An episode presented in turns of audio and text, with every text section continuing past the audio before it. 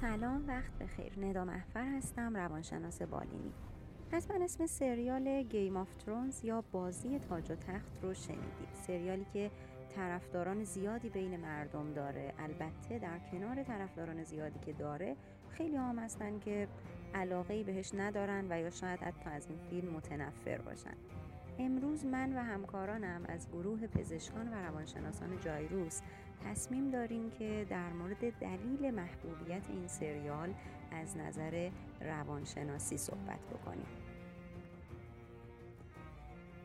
یکی از چیزهایی که به نظر می‌رسه می‌تونه تماشای این فیلم رو خصوصا برای زنان و دختران جذاب بکنه می‌تونه به تصویر کشیدن قدرت زنان و به قدرت رسیدن زنها توی این سریال باشه.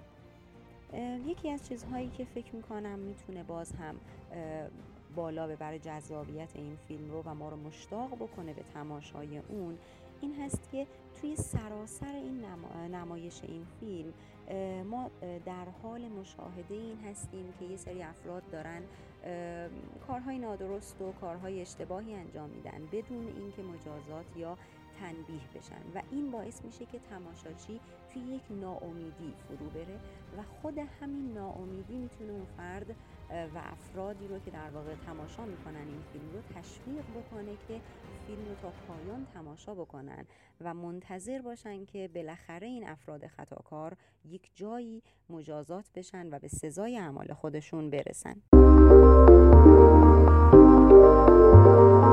سریال گیم آف ترونز از شبکه HBO یکی از پرطرفدارترین سریال های تاریخ این شبکه بوده. این سریال تقریبا از همه لحاظ سریال فوق‌العاده‌ایه. اگر فقط بخوایم از دیدگاه روانشناسی بهش نگاه کنیم و شخصیت های این, این سریال رو نگاه کنیم می‌بینیم که شخصیت های سریال خیلی متنوع شخصیت های سریال اغلبشون آدمای پیچیده ای و بعد از اینکه آدم چند تا اپیزودشو نگاه می‌کنه با این شخصیت همراه میشه. اینکه تو, تو ذهن این شخصیت ها چی میگذره برای بیننده خیلی ممکنه که خیلی رازآلود باشه و بیننده اصلا ندونه این شخصیت خوبه یا شخصیت بده و بعد از 20 قسمت هنوز هم اون وسط گیر کرده باشه. علاوه بر اینکه این شخصیت ها اینجوری پرداخته شدن این سریال ذهن بیننده رو شدیدا مشغول می‌کنه. با کلی معمای سیاسی معمای اخلاقی ایجاد سوال اخلاقی می‌کنه برای افراد که آیا این کاری که انجام شد درسته یا درست نیست یا این شخصیت اگر ما به جاش بودیم این کار رو انجام می‌دادیم یا اون کار رو انجام می‌دادیم. همینطور از لحاظ سیاسی این حالت مرموزی که ایجاد می‌کنه برای بیننده جذابش می‌کنه.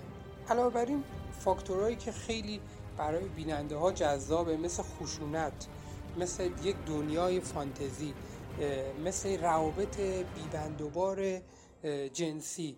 اینا همش تو این سریال جمع شدن. نکته دیگه غیر قابل پیش بینی بودن این سریاله. برخلاف خیلی فیلم ها و سریال های دیگه که ما توقع داریم یه مسیر خاصی پیش بره و یکی دو قسمت که ببینیم می‌فهمیم که قرار مثلا آخرش این با اون عروسی کنه اون اتفاقا بیفته و اینا. تو Game of Thrones هیچ کس نمی‌تونه قسمت بعدی یا حتی انتهای همون قسمت رو هم پیش بینی کنه. یعنی ممکنه یه دفعه یه مراسم عروسی تبدیل بشه به بدترین صحنه های سریال و تبدیل بشه به یه مراسم بسیار خشن و از اون طرف چیزی که توقع داشتیم یه, یه جنگ یهو تبدیل بشه به یه صلح بین دو تا حکومت. پیچیده بودن شخصیت ها باعث میشه که خانه باعث میشه که بیننده بین این دنیای پیچیده سردرگم بشه. شخصیت هایی که نمی‌تونیم بگیم کدومشون خوبن کدومشون بدن و کدومشون الان حق دارن که این موقعیت رو بهش برسن و مواردی شبیه این. چون شخصیت ها پیچیدن قضاوت ما به عنوان بیننده مختل میشه. از اون بدتر اینکه همین شخصیت های پیچیده ممکنه در طی سریال دوباره خودشون رو بازسازی کنن و یک شخصیت جدیدی از درونشون بیرون بیاد. و هر لحظه باید منتظر این اتفاقات هم باشیم. نکته دیگه این که این سریال اصلا شخصیت اصلی نداره. هر لحظه ممکنه شخصیت محبوب ما کشته بشه.